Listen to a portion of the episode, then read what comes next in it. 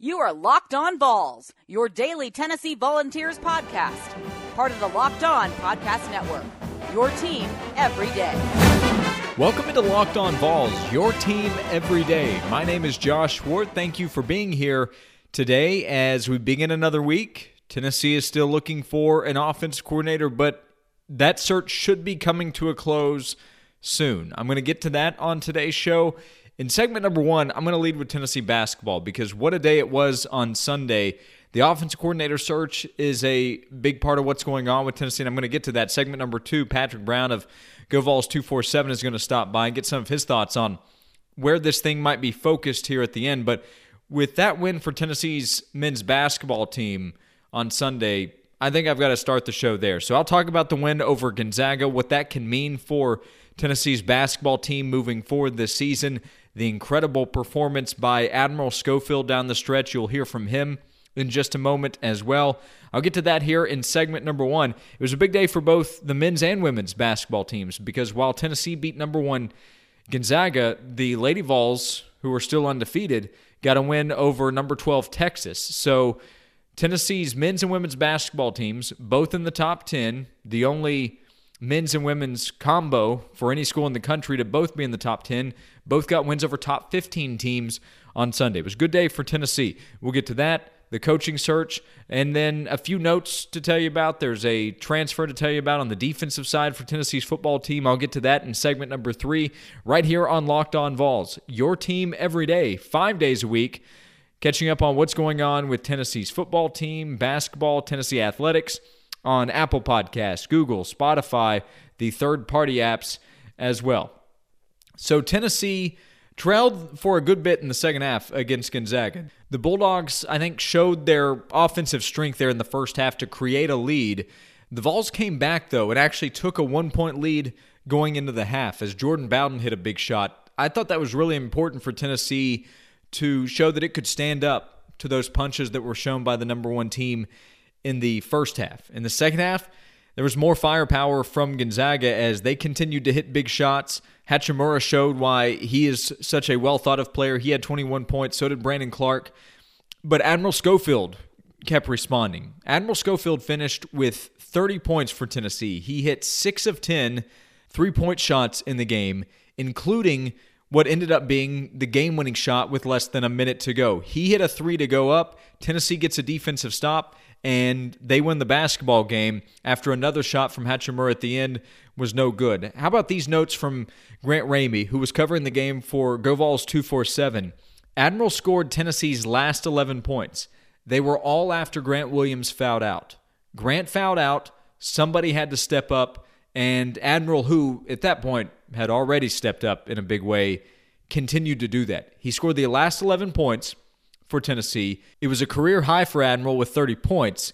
He matched his previous career high of 25 points in the second half. In the first half, things weren't going Admiral's way as much offensively, but in the second half, he had 10 of 17 field goal attempts, 5 of 8 threes. So, 5 of his 6 threes that he made came in the second half. He had 6 rebounds, 4 of them offensive. He had a big offensive rebound and putback and was showing the emotion on the court. He was talking back and forth a little bit with Gonzaga. It was just a monster performance from Admiral. After the game, the Tennessee basketball Twitter account showed a video of Rick Barnes talking to the team in the post-game locker room and telling Admiral that Rick thought about the work that Admiral had put in in the gym and him coming back. That's the kind of difference that Admiral Schofield returning makes for Tennessee. If he's not back, Tennessee's obviously not winning that game. If Admiral's not back this season for his senior year, then Tennessee's not a top five to top 10 team right now. Tennessee's going to jump back into the top five. Seth Davis from The Athletic had Tennessee at number two in his rankings, with Kansas number one, which makes sense. The Jayhawks are undefeated and have a head to head win over Tennessee. So Seth Davis has Tennessee as the number two team in the country. The Vols went into the game ranked number seven. They're going to jump up in the polls and should be in the top five after that kind of win over Gonzaga handing the Bulldogs their first loss of the season. Now, that number one in front of Gonzaga, that is a big deal. And really, I think it's a long term impact for Tennessee. Getting the win right now, it helps with headlines, it helps with the polls, but they don't mean that much in terms of what Tennessee's trying to do. Has no impact on Tennessee in the SEC And for the NCAA tournament, the polls aren't a factor there. But it helps validate Tennessee. It can help with Tennessee's confidence, and it can be big for the resume. But after the game on ESPN, when Admiral Schofield was interviewed, he was asked about getting a win against the number one team in the country. Here's Sean Farnham from ESPN asking Admiral about the big win for the Vols over Gonzaga. Well, honestly, for us, it was just another game. Um, but, you know, the number in front makes it special. Uh, but for us, you know, we worked really hard. Didn't get Kansas, but it's great to get the number one team in the country. But that, that, that's just a stepping stone. You know, we got to keep improving. Some more big games to come. Um, we didn't look at this as a big game, just another game, but we prepared well, came out and executed.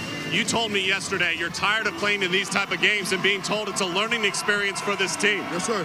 Well, now you finally got one. Yeah. How does that feel? It feels great. You know, to talk about it, but to actually go out and do it is amazing. It's a great feeling. I know Coach Barnes is happy. You know, he really wanted this one. So, you know, my teammates, I mean, I, I love those guys, man. Admiral Schofield post game on ESPN. Tennessee winning 76 to 73 it's also a win for Tennessee in maybe a way I didn't necessarily expect. I thought Tennessee was probably going to have to score more points to win. Give credit to Tennessee's defense for holding the Zags to 73 points. Gonzaga entered the game scoring on average 88 points versus major conference opponents. The Vols held the Zags to 73. That's 15 points below their major conference average. You might think, well, how many have they played? Five teams in major conferences. Plus, Gonzaga put up 103 against Creighton, which is not a major conference team, but it's a good basketball program, and the Zags put up 103 in that game. The Vols held Gonzaga to 73 on Sunday. Defense is going to be a big deal for Tennessee.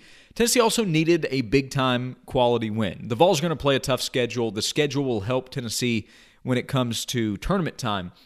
But yeah, the SEC actually has not had the best non conference start. Kentucky lost to Seton Hall over the weekend, so the SEC is needed to see its resume boosted a little bit. Tennessee helped with that. So having a win head to head against Gonzaga could help the Vols when it comes to seeding time in the tournament. The Zags are going to be right up there. They're going to be battling for number one, number two seed, number two, number three. Having a head to head win, neutral site, can help Tennessee in that regard. So the Vols needed that for their resume. Coming up next, you have Memphis, you have Wake Forest before SEC play begins. But this was the last really big opportunity for Tennessee before Tennessee faces Georgia in January. And then I, I, thought Jordan Bowden had a nice game. Three of seven from three. That was very important for Tennessee coming off the bench as they continued to play without Lamonte Turner. I think he's really important for what the Vols are going to do moving forward. I've brought that up on the show a few times. But Bowden provided 11 points for Tennessee off the bench, hitting three threes, and hit that two at the end of the first half, long range two, that was really important for Tennessee as well.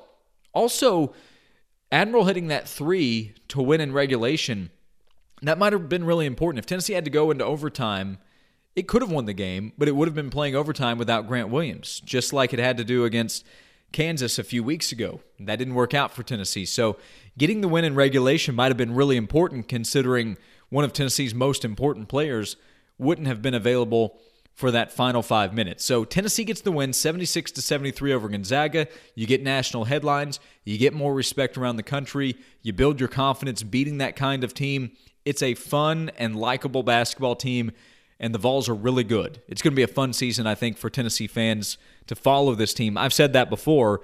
I'll repeat it here again. So Tennessee, 76 to 73. We'll find out later today how high the Vols will move up in the polls with a win against the previous number one ranked team in the country. You are listening to Locked On Vols, your team every day. So, shifting from basketball to football, coming up in just a moment, Patrick Brown of GoVols247.com his thoughts on Tennessee's offensive coordinator search. Who are the final names to watch here as Jeremy Pruitt tries to close this search out and find his replacement for Tyson Helton? I'll get to that right here on Locked On Vols, your team every day. And today's show is presented by Sling TV. You can go to slingtv.com slash locked on and take advantage of a free trial. And here's what you find with Sling TV the channels you want to watch. If you pull up your current TV lineup and see a bunch of channels that you never use, you just want to watch college football, college basketball going on right now. You want to watch ESPN, the SEC, the Pac 12, and more. You can get that with Sling TV. You don't deal with contracts, there are no hidden fees. You can cancel at any time for only $30 a month. Sling TV gives the TV to you that you want to watch. You can stream to your flat screen TV or favorite viewing device.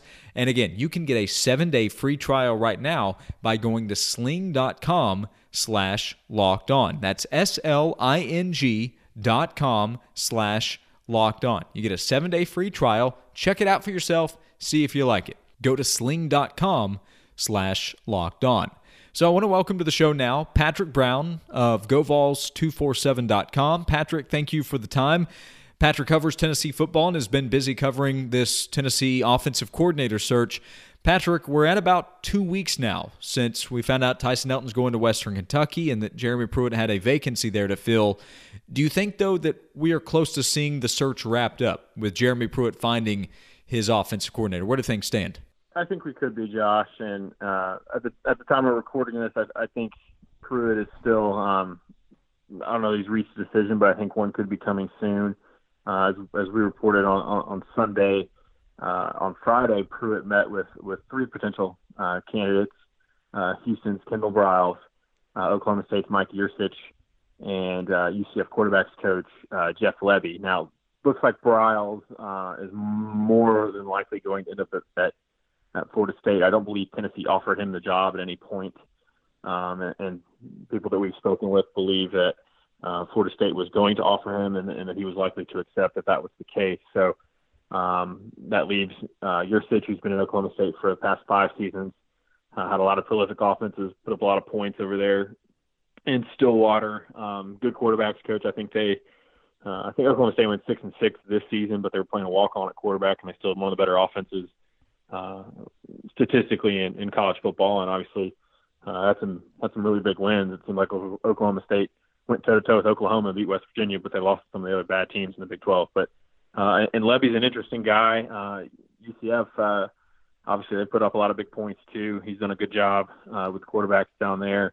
Uh, he and Josh Heupel uh, go back a ways to, to when they played in at Oklahoma uh, and Heupel and, and, and Lebby kind of split the play calling. Uh, as far as I know, UCF doesn't really. I don't think they have an offensive coordinator listed, um, but I think Levy is pretty close to that. So uh, those are the three guys that they that, that Jeremy Pruitt met with on Friday, and uh, I think he's kind of getting close to, to maybe throwing out an offer or two and, and maybe making a decision on, on which direction he wants to go.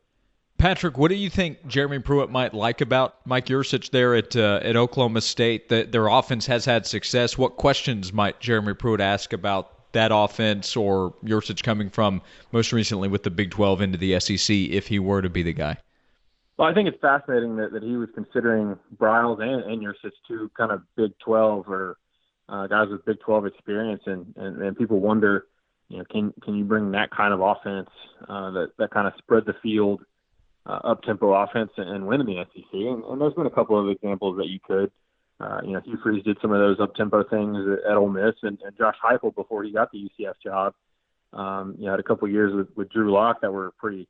Uh, they were putting up a lot of points, a lot of yards, um, and going really fast. And so, uh, I, I think that's intriguing. Uh, I think Jeremy Pruitt wants to find a guy that he can trust and somebody that he can uh, leave the offense in in that in that coach's hands, and, and he can focus on the defense and doesn't have to uh, kind of be I don't want to say meddling, but uh, he doesn't have to worry about how the offense is being coached and what direction they're going in. And uh, it'll be interesting to see if uh, I, I think he wants an offense that puts up a lot of points. And you wonder, um, you know, can a tempo offense in, in this league? You know, the concern with it is that you put your defense at a disadvantage, and I think there's some truth to that. But uh, I think Pruitt's confident that he can get a defense that can handle that. Um, you know, we've seen Alabama sort of adapt their offensive uh, schemes and the way they they do things on offense. So uh, I think Pruitt wants a guy that he can trust and a guy that's going to put up points, and, and that's why I think he's um, going after a couple of guys that have been involved with offenses that are in the top 10 and top 15 of of, of the national rankings in total offense and scoring this year. So um, I, I think that's the direction he wants to go, and it seems like those are the kind of guys he's target he's targeted, and, and seems like he he likes the RPO stuff. You know, he talks a lot about the Missouri game about how if you've got a quarterback that can kind of control things at the line of scrimmage, you really put a defense at a disadvantage uh, when, when you see how the defense is lining up, and you can kind of do two different things off of it based on what your quarterback reads.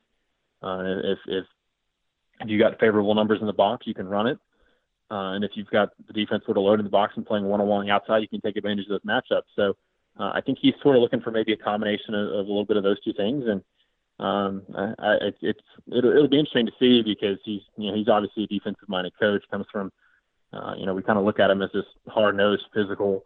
Uh, he wants to play physical, smashing off football, but some of the guys he's looking at maybe aren't necessarily they don't have that kind of notion. Even though those teams, I'm sure UCF and uh, and Houston and even Oklahoma State, they've been pretty good running the ball too. So uh, I think he's looking for uh, sort of a. You can kind of see the, the direction that he's kind of wanting to go uh, with this with this hire. Yeah, I think you're right. And, and Jeremy Pruitt has talked about the need, and I think he says it's almost mandatory if you're going to win in the SEC, you have to be able to run the football even if they expect you to. Um, last thing, Patrick Brown, GoVols247.com. As I mentioned, it's been about two weeks that this search has gone on. But is there anything to that? Uh, the the reason I asked there was the Hugh Freeze you know talk that was out there for several days, but uh, with Jeremy Pruitt, it, it, seemed that he wanted to talk to several candidates. Do you think this has gone close to the timeline that maybe he would have expected it to in, in trying to find Tyson Helton's replacement? I, I don't know. I haven't gotten the sense that Pruitt has been too concerned about how much time uh, is taking. I think he is confident in the way that his staff can recruit. A lot of people have wondered, um, you know, how how can you go out on the recruiting trail a couple of weeks before the early signing period? uh, and, and land anybody of note without an offensive coordinator. And obviously, uh, the the counterpoint to that is that they got one of the top quarterbacks in the 2020 class to commit in Harrison Bailey without one.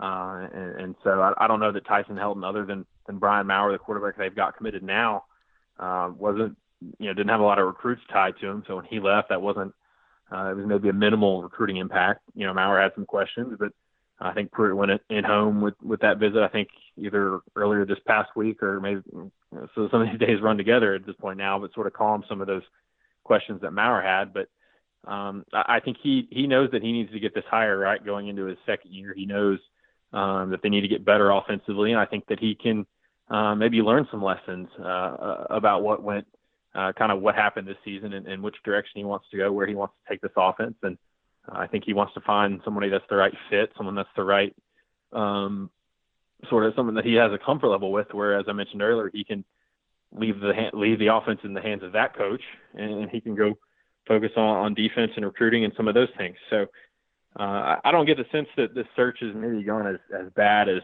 you know the perception may suggest it is, or some of the reactions have been. Uh, I think Pruitt's been very deliberate in researching candidates. I think he's talked to a lot of coaches. Um, he's been thorough in this process, uh, and he knows he needs to get it right. Now, I'm sure he wants to have one in, in sooner rather than later, but I haven't gotten the sense that he's uh, really trying to rush it. I don't know, frankly, I don't know how many guys they've really actually offered the job to. So uh, I think he's been selective and thorough, and um, you know, it's maybe tested the patience of the fan base a little bit. Uh, and obviously, there's been you know a lot of information thrown out that maybe wasn't entirely uh, you know, entirely factual, but um, and that's sort of gotten some you know the fan base excited or excitable a little bit. So, but I think he's been thorough, and I think he's kept us pretty close to the vest, and uh, and, and I think he's getting close to a decision. And I think he, if he if he finds the the coach that he wants, whether it's one of these three guys or whether it's not, uh, I think he wants to make sure more than anything that he gets this hire right. And frankly, I mean, if you get the right hire, you know, one week into the search or a month later, it's as long as you get the right hire, that's what's important. So, and I think Pruitt knows that. Yeah, I agree with that totally. He is Patrick Brown. He's covering the coaching search and everything going on with Tennessee football at govols247.com. Go there to read his coverage. You can follow him on Twitter as well at pbrown247. Patrick, I appreciate the time as always. No problem. Thanks, Josh. So Tennessee should be getting closer to hiring an offensive coordinator. And what we were talking about there at the end, I do think that Jeremy Pruitt said, I'm going to take my time, I'm going to talk to several coaches here. Hugh Freeze got a lot of attention for a few days. I mean, this time last week, I think he was considered the favorite to land the Tennessee job. And then some other offense coordinator positions came open at Alabama, at Auburn, at Florida State, and he didn't end up at any of those schools. Hugh Freeze was introduced on Friday afternoon as the head coach at Liberty.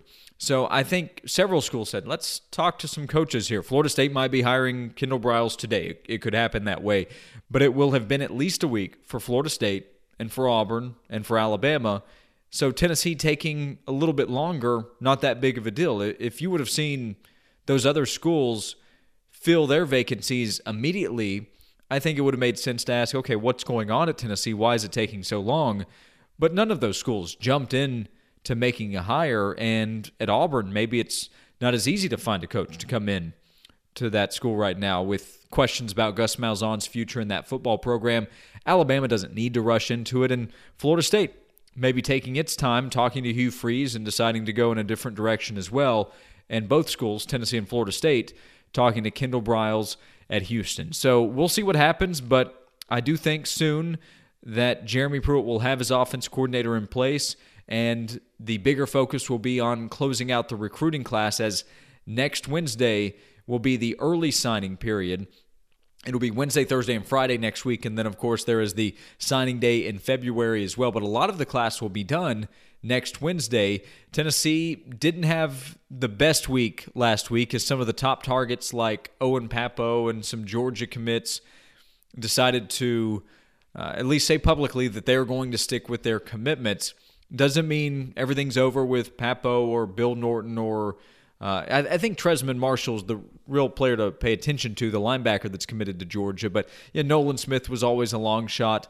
Zion Logue saying that he's sticking with Georgia. He's an in-state player. So is Bill Norton. And then over the weekend, Khafre Brown, the wide receiver who I mentioned last week, he committed to North Carolina, a speedster from Charlotte that I thought was a player to watch with Tennessee. The Vols had been in pretty good shape with him for a while. He decides to stay in state and go to North Carolina, where where his brother goes, and that's a factor there as well. But Mack Brown closing that one up quickly, so he's off the board. Makes Jalen Ellis probably more important to watch. Eric Gray is a very important target for Tennessee to try to add some offensive firepower next season. And then Darnell Wright is priority number one. He's a February signee. So Tennessee will continue to battle schools like Alabama and Georgia for Darnell Wright from Huntington, West Virginia. There's a lot of work to be done. Tennessee's trying to find defensive line help. As the week goes along, I'll try to catch you up on where Tennessee stands with some of its top targets, especially for next week's signing period. Darnell Wright's very important, but you have a couple of months to go almost with him and his final decision. So, where Tennessee stands heading into next Wednesday's early signing period, I'll get to that over the next few days, along with the offensive coordinator search. I'd say right now, Tennessee fans probably want to just celebrate that win over Gonzaga, and I would say do it. Tennessee has Memphis coming up on Saturday. That's going to be a big one just because of the history there with those two programs. But if Tennessee goes in there and, and plays well, it should win that game. It's year one with Penny Hardaway. It's more about the attraction of the matchup, I think, than the level of the opponent. Beating Gonzaga was a big deal. Beating the number one team in the country was a big deal for Tennessee basketball and something for Tennessee fans to celebrate. So enjoy that. Uh, it's a, I said earlier, likable team, great personality, and the Tennessee basketball team over the last year or two has really done a good job of connecting with Tennessee fans. I think Tennessee fans feel like they've gotten to know these players a lot over the last couple of years, and that has helped as well. Uh, last year's story of being picked 13th in the SEC and then sharing the SEC regular season title with Auburn was an incredible story. And then to build off that to be a preseason top 10 team, have this win over Gonzaga ahead of SEC play. Tennessee could win the SEC again this year. I think right now, Tennessee is probably the favorite to do that you know, several weeks into the season. I think Tennessee and Auburn right now, through non conference play, would be your top two teams. Kentucky hasn't shown much. Kentucky's going to be fine. Kentucky's going to be a really tough team to beat in SEC play, but it has work to do to get there. Tennessee is is closer to being where it wants to be, I think, this season. A lot of work for the Vols to do, but there was a lot to celebrate, a lot to feel good about with Tennessee's basketball team and its program. Also, one more note before I go. I mentioned at the beginning of the show about a transfer. Marquill Osborne announced on Friday that he is leaving Tennessee. He is a cornerback who didn't live up to all that he probably hoped to accomplish at Tennessee, having been an All American cornerback from Charlotte. Had the two interceptions in that win against Kentucky and started to come on and maybe showed signs that he could help Tennessee moving forward, but he has decided to move on and play elsewhere for his final season of eligibility. I would also say Marquill is the latest transfer from Tennessee, not the last. Who will be next? How many players will end up leaving Tennessee? I think those are the questions to ask. But Marquill Osborne and Will McBride both here in the last week or so have announced that they are transferring from Tennessee. Who might be next is something to pay attention to as going from year one to year two, there will be some reshaping of Tennessee's football roster. Locked on Vols is available every single day on Apple Podcasts, Google, Spotify. If you have time to rate and review the show, five star reviews are always appreciated. Thanks to everybody who's left a rating and review so far. I'm on Twitter at Josh underscore Ward. Feel free to send me a question and or comment for the show anytime you like. Thanks so much for hanging out today, and I'll see you here tomorrow.